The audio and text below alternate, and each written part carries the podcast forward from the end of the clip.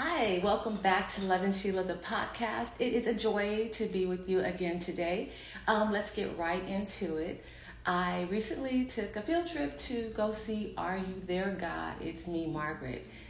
And the reason I wanted to do this is because this was a book that I read back in my days at Monroe Junior High School in Englewood. And uh, it's by Judy Blume. And it was like all the rage at the time. Like all the girls wanted to check this book out, and it was um, always like not available. So when you were able to get it, it was a great thing. It was quite a feat, and that's what I remember about it. Um, I remember back then we didn't buy books like, or at least in the hood, we didn't buy books like I did with my son, uh, taking him to Barnes and Noble all the time. We just checked it out at the library.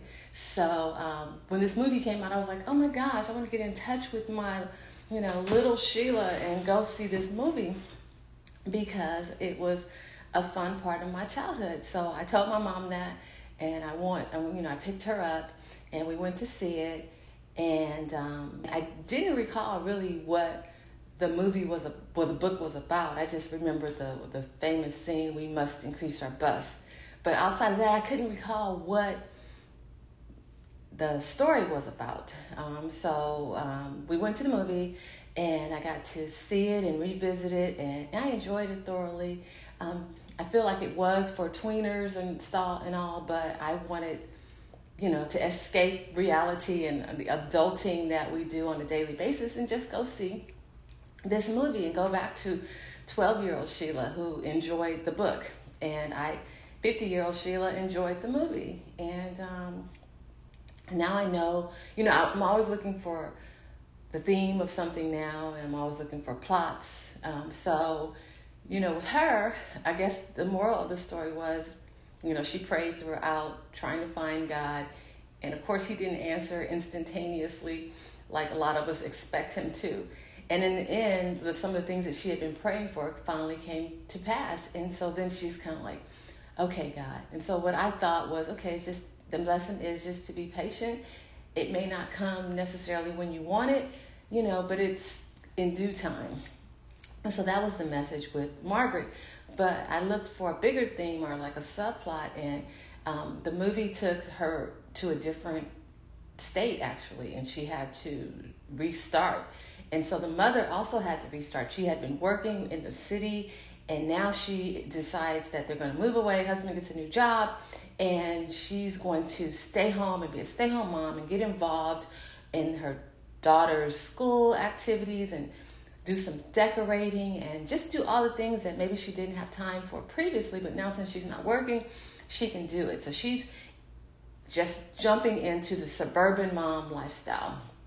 And so, you know, she goes to the school and she volunteers to be on every committee possible, pretty much she gets rid of her furniture and she's going to buy new furniture. And you know she's doing all these things. And this is what we think the moms in the suburb do.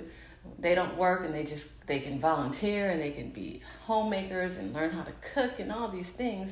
And i understand that because you know i was a suburban mom and i would be at the uh, soccer practices and i realized i'm the only mom who has a job. You know what i'm saying? Like and uh, yeah, I, I, I, often fantasize about what it would be like not to work outside of the home and just concentrate on, on my son.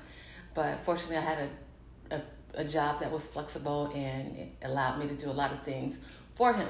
But anyway, uh, I digress for a moment. And so basically, she went through that and she did it, and she was having trouble with the decorating. You know, her house was pretty much empty.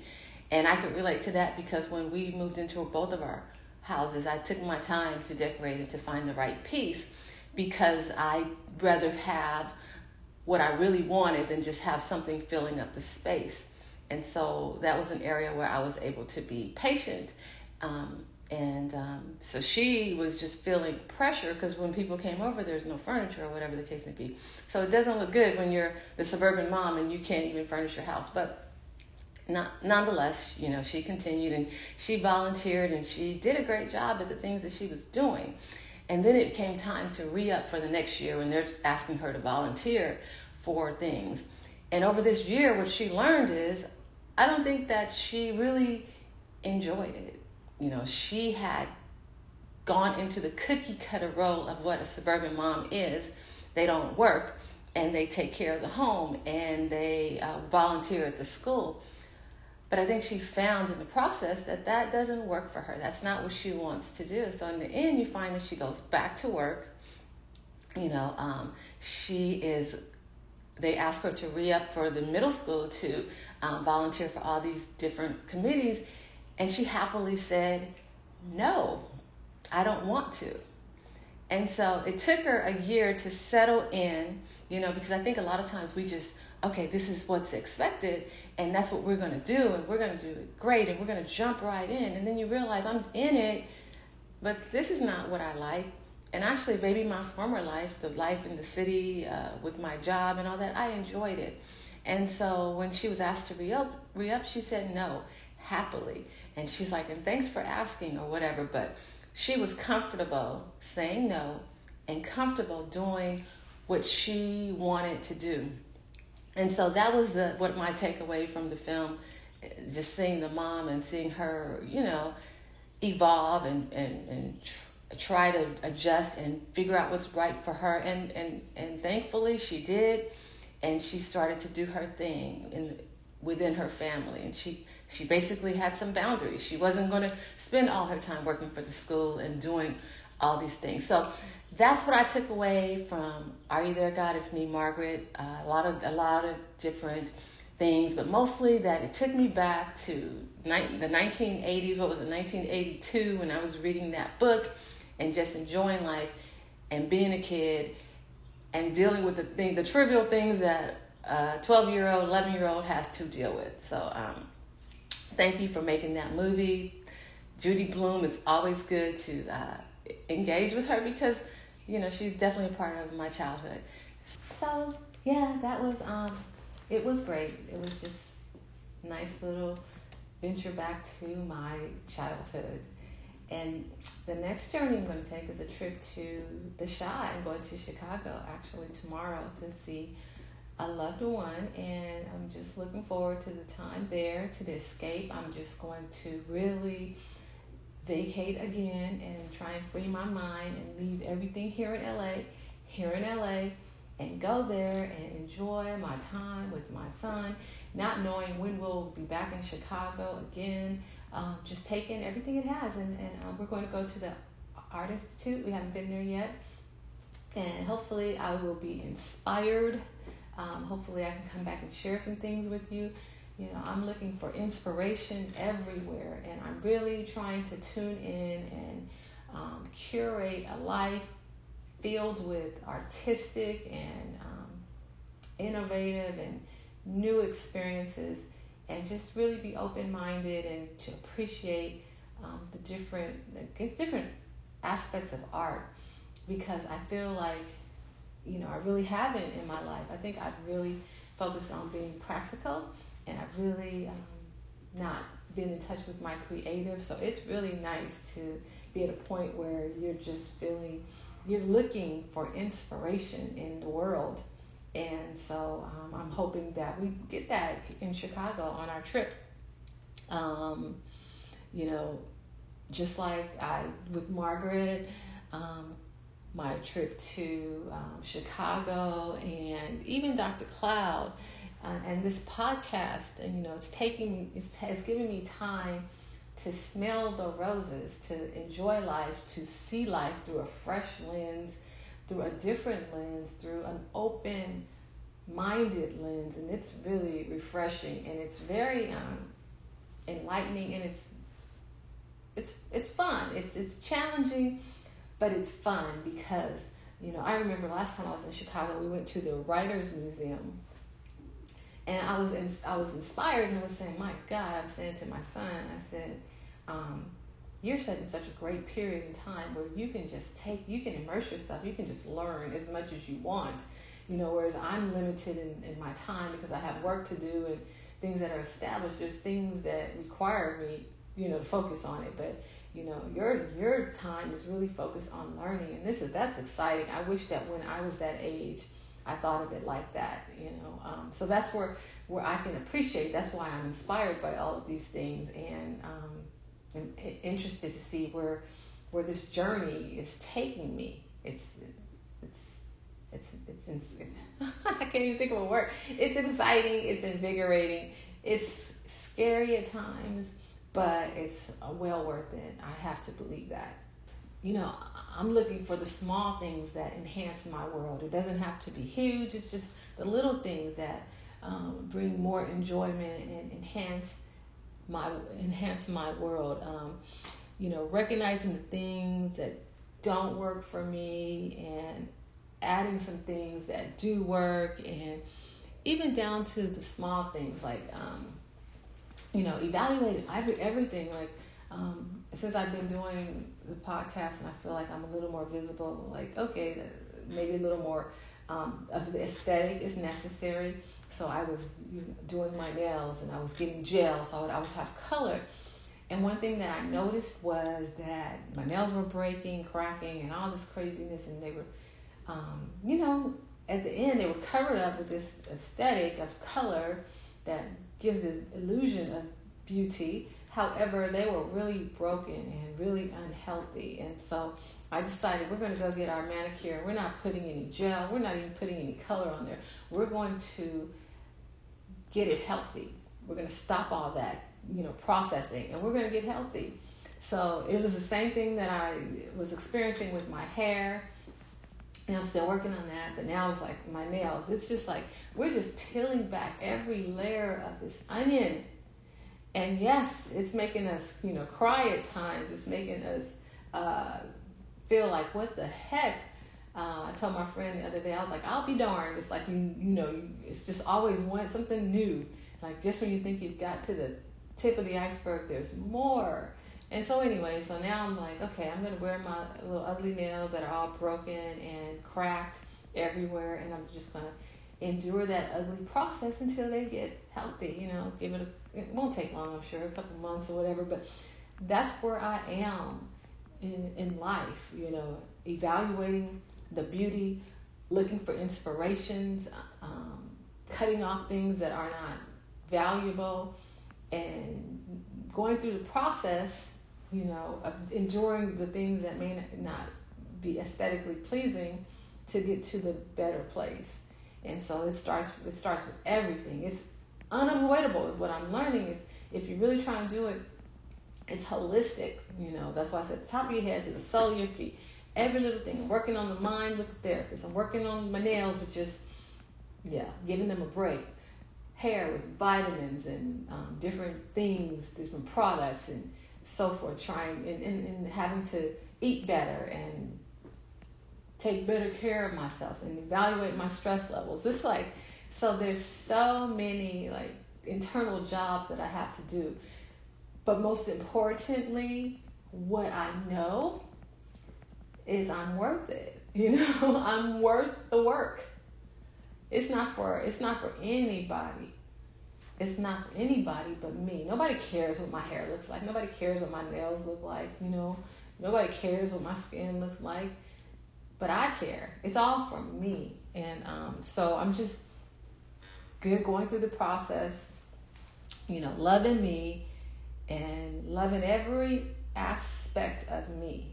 Um, just like God knows the number of hairs on my head, you know, I want to love the number of hairs on my head and the, you know, um, every little part about me, and I want to care for it, you know, not just love, say I love it, but love is an action. And so if I love myself, I'm actively caring for me. Okay, so that's what I'm doing. I'm act- I'm trying to actively care for every aspect of my person, and so that's part of this Loving Sheila journey.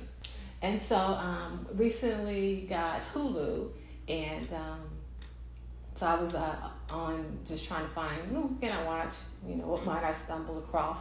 And I saw a show called Unprisoned, and it's with Kerry Washington and Delroy Lindo. And I thought, okay, why not? I'll watch this figure it's about a guy getting out of jail and the challenges that he has, you know, as he's being reintroduced to society. And yeah, it, yeah, so that's what I thought it was. And so I find out that uh, her character, Paige, is a marriage and family therapist. And um, she's dealing with abandonment. Her dad has pretty much been in jail all her life, and she was raised by other people, so she's obviously got some resentment toward him. And so, yeah, I thought that would be the the gist of the show. Um, so I'm watching it, and she kind of narrates it. Uh, she starts off in the first episode, and she talks about um, repetition compulsion. And so I guess the first episode was dealing with that.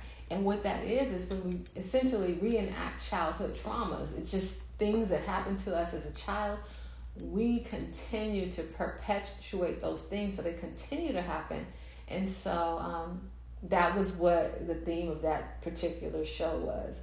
And interestingly, you know, I've talked to you about Little Sheila and doing what Little Sheila wants. In this show, there's a, a version of Carrie's character, Paige, that's a child. She looks like she's about 10 years old.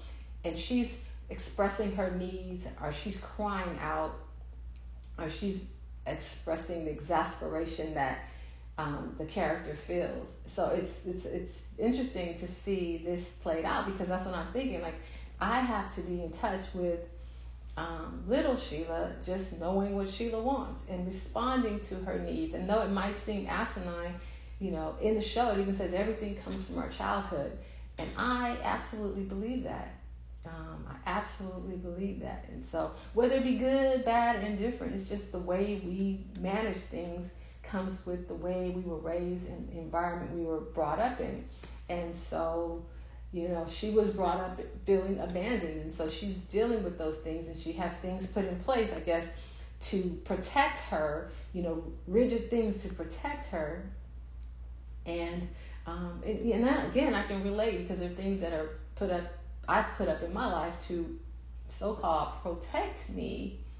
Unfortunately, I don't know if they protected me, but I think they really desensitized me or anesthetized me, as I mentioned previously. But you know, we don't we don't know. We just do what we feel we have to do to survive, and you know, so she's doing what she has to do to survive.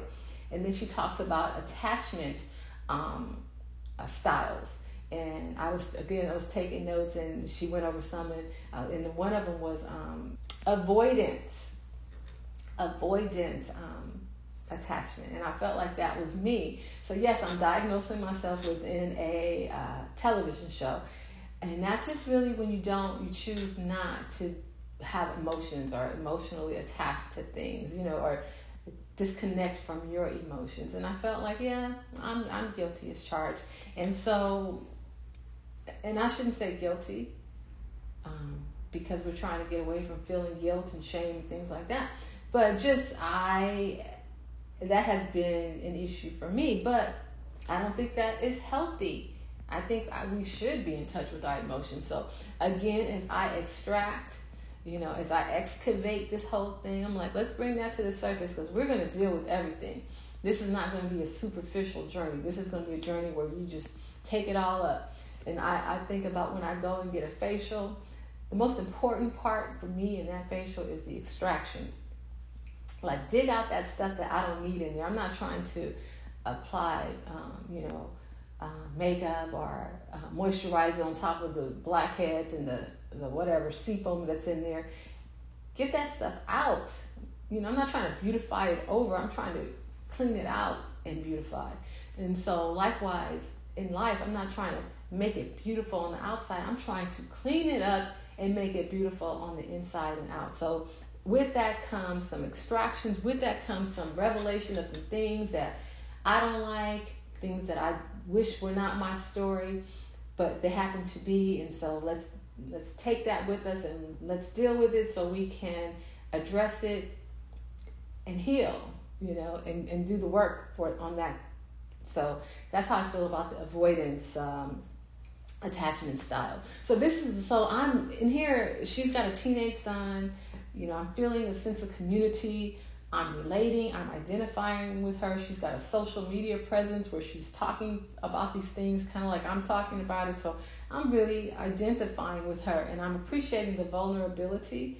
Um, and I guess not the vulnerability that she is displaying, but just knowing that there are other women who are having some of the same struggles than I do and that it's not uncommon. And that's why I do this because, you know, it won't be for everyone, but there are some women who are feeling the way that I have felt and are ready to address it, to expose it, because that's what I'm doing. It's like an expose. Like I'm exposing, oh, you know, um, that I have some challenges internally that I need to deal with. It's not, I don't feel like they're external. I feel like they're internal. They all start here with me and just with the lack of um, loving me properly in the way that I should. And so that's why I'm, enjoy- I'm enjoying this unprisoned. And what I found is that it wasn't what I thought it was. It wasn't that um, this man is, you know, reintroduced to society outside of penitentiary and he's being unprisoned. And it's really about her and her mind and the things that are going on in her inner child and letting it out and not just conforming to what, you know, this dignified woman should be and how she should behave, but actually letting some things penetrate her heart and maybe change a few things and become unprisoned and have better relationships. You know, and she's got the book smart, she's got the degree, she's the marriage and family therapist, you know, but her dad has this street smart and he's breaking some things down to her in new ways and, and it's kind of and it's kind of accurate so it's kind of showing that you got to have a little street smart as well as that book smart you know uh, book smarts in order to um, develop so this might be one of my shows. I might really start to enjoy it. I'm not that far into it. That was the first episode. Um, we'll see where it goes from there. But I just kind of like the idea of unprisoned, and I like the pun of it all to show that you know we can be prisoners in our mind just through kind of stinking thinking. You know, so I'm here for it. I like where it's going thus far, and we'll see what happens next.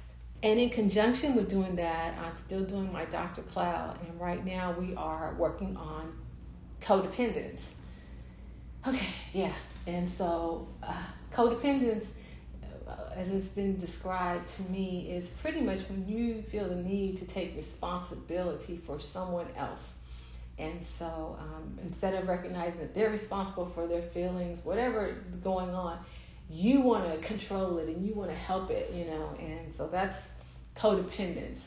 And um, so we, we've been talking about that. And one of the big issues with codependence is you want to be free. You know, you want to be free from that responsibility.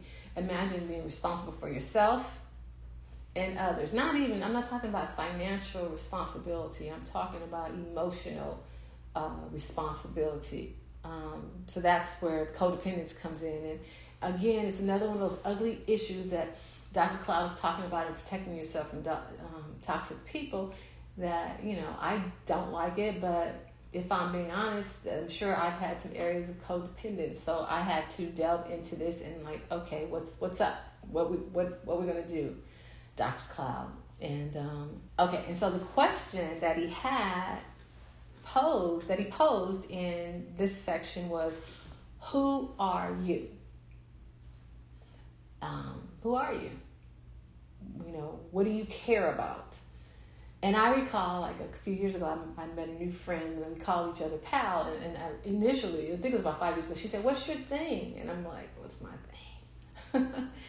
um, mm, uh, I said something. I don't know what I said. I don't know. I, don't, I didn't say much because I because to this day um, I probably can't say you know what's my thing. But basically, it's that was I think that was who are you?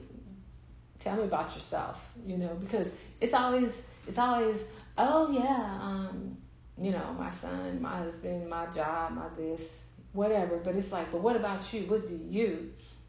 And then I struggle. From there, I struggle. Um, so Pal, I think Pal might be evolved because Pal was that was like a part of our initial conversation when we were getting to know each other, and from there, you know, she said some good things to me, things that challenged me, and I guess it's good to have friends who challenge you and to challenge your thought processes and to dig deep, you know. Um, but anyway, so I love Pal. I haven't talked to her in a minute, but I just recall as I was talking, I just recall her asking me that. And it all goes back to this. So who are you? What do you care about? And I noticed that a lot of my who are yous were revolve around people and my role in their life. I am a wife, I am a mother, I am a daughter, I am a sister, you know, but who am I? What makes me? What makes me tick? What do I care about? What drives me to get up in the morning? You know, uh, why do I do it all?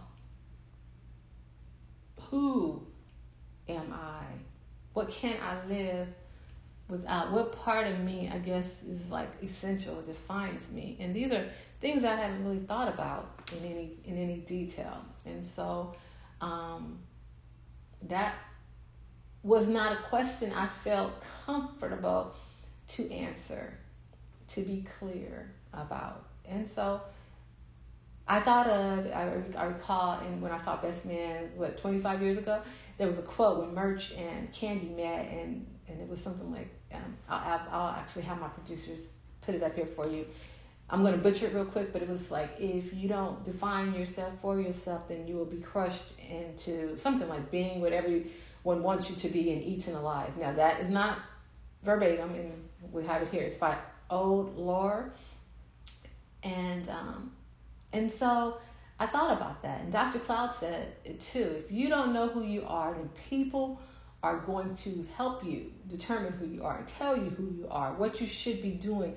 You'll be put into a vacuum where they just, you know, tell you, instruct you on who you are, what you should care about, what you should be doing. So you have to define it for yourself. Okay? And and so, you know, when I heard that quote 25 years ago, whatever it was, it didn't mean much to me. It didn't resonate. But having lived a little bit more and having more relationships, I realized how significant and how true it is. And if you don't define yourself, you will be eaten alive and you will be screaming and fighting to be heard. And oftentimes, you know, nowadays we hear people say, I don't feel seen or I don't feel heard. And they're, you know, possibly because we're not defining ourselves. And it's hard to be heard when you're not really saying anything. Um, and maybe I'm putting too much responsibility on us, but I'm just saying so it has to be clearly defined who you are and so people can see you. You know, they may still try to gloss over it, but if you have it clearly defined, you're never gonna, you're not gonna let them make you who they want you to be. Um, you know, um, you will be who you are.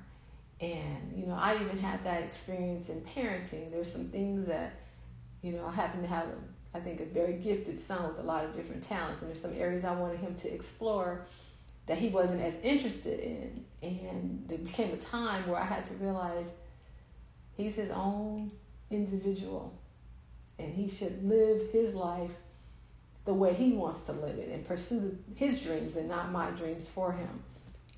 And so that's just a revelation. You have to define yourself for yourself, or you will be crushed and eaten alive, and you'll be living someone else's life, okay? You'll be feeling, like I said, detached, like everything is going on around you and you're not really playing an active role. So this just came illuminated to me in this last week uh, when I was doing the codependent study. And then I, it took me to Shakespeare, to thine own self be true. And it's absolutely true. I mean, you must know yourself and be true to whatever that is, you know, um, whatever it is. And so I'm on a journey. now I know, like, I need to clearly define who I am and what's my thing. And once I know that, then pursue the path that's right for me. So I'm going to work at defining that. And Dr. Cloud mentioned that um, the self is pretty much your mind, your soul, and your heart. Okay, well, we already talked about my heart and soul not quite being aligned. And when you put the mind in there, boy, oh boy, boy, it's like a spirals. so definitely want to work on aligning those and getting them under control and understanding who I am and developing it. Once I understand that, develop it. Like I've often heard the term self development. But how can you develop the self when you don't know who you are. So, first and foremost, I want to define what it is, who I am, what I'm about, what I care for, what makes me me, what makes me Sheila unique. You know, I've often said, like, I don't want to be a robot. Um, you know, even in the course of employment, it's like I don't want them to make me a little robot to do exactly. I want to do it what I'm supposed to do, but I want to do it with the with Sheila in mind, like do it my way. Um, I think we can get to the same result, but I can't. I don't want to function like a robot, and I think I professionally have um, resisted more than I have personally. So I think I've done a really good job professionally. Now I need to incorporate it personally, and so that's where you know the self development is coming in for me. So I'm going to work on that. I'm going to identify. It's going to be a journey. Maybe I'll write something down daily, you know, about what I learned about myself. It's so funny because I would say this. I just realized after all these years, and I've done it for years, but I just realized I really love tacos. I, you know, I probably could eat them several times a week. I knew I liked them. I really did. I knew I liked them but I just was like, I just kind of got, that. I really, I really, really, really, really like them. Um, so it's, I, and it bothered me because I'm like, why did it take me all these years to realize that? I mean, it's, it's no big deal, but why didn't I understand that? Why not just like, oh, you know, one thing I love is never something I claim. So that's just a sidebar. It's just bizarre to me. But anyway, I guess it depends on where you are in your life. Um, I'm now in a place where those quotes um, actually mean something. I've lived a little life and they have more impact on me. At the time, maybe I thought merchant candy were just being corny, but maybe I realized they were trying to go somewhere. Maybe they maybe they had been well, they're they're they're not real people, but you know maybe. But bottom line, you just have to identify yourself and not let others do it for you. Um, and some people cut, catch on to that earlier than others, and more power to those people. So I want to encourage you to embody that quote and reach for your best self because how how can you live as they say your best life or I say be your best version of yourself if you don't know who you are? How can how can you do that? So we can't be our best version. I can't be my best version of Sheila unless I know who Sheila is. And then I can you know uh, enhance her value. Okay, so that's that's what I'm thinking of. That's that's where I am with this, and I hope you all see it's not it's not rocket science. It's nothing new. It's just a, bringing in all these different resources to evaluate where we are in life and to make the adjustments where necessary. So I guess what I can say is know yourself. Okay, identify it for yourself. Um, um, what do I care about? Dig in deep. You know, all these help you to be whole. And what we're looking for in our healing and our process and doing the work is to be whole, not to be broken. Um, I shared with you a couple episodes ago, I had to admit to myself I'm broken. And I didn't like it. And everything in my life wasn't broken. But there are areas where I was broken. And so now I'm working on the process of healing. Um, and when I heal, the objective is to get to a place where I feel whole, where no, I will not, I won't be saying I'm broken, you know. And um, so that's where I am. So the path, the goal is for wholeness. And how can I be whole if I don't even know who I am? What the the parts are that complete me. So, you know, that's part of our wellness journey. I, you know, I'm realizing that all these things affect me, how I feel. You know, maybe it's you know my hair, my nails, um, whatever. I, I, don't know relationships, um, physical uh, ability, all these different things, but they all affect how I feel. You know, bank account, whatever it is, they do. It's a whole approach to my happiness and my wholeness and my wellness and my peace. And so that all goes together. I can't skip one thing And I can't change the world, I can't change my loved ones, but I can change me. Okay?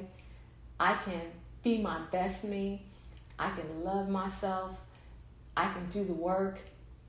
And hopefully, uh, it impacts others and it enhances our relationships, um, brings life to our relationships, brings more love, brings more joy. But I can't have that without first being happy and good with me. And that's what this Loving Sheila podcast, the podcast is all about.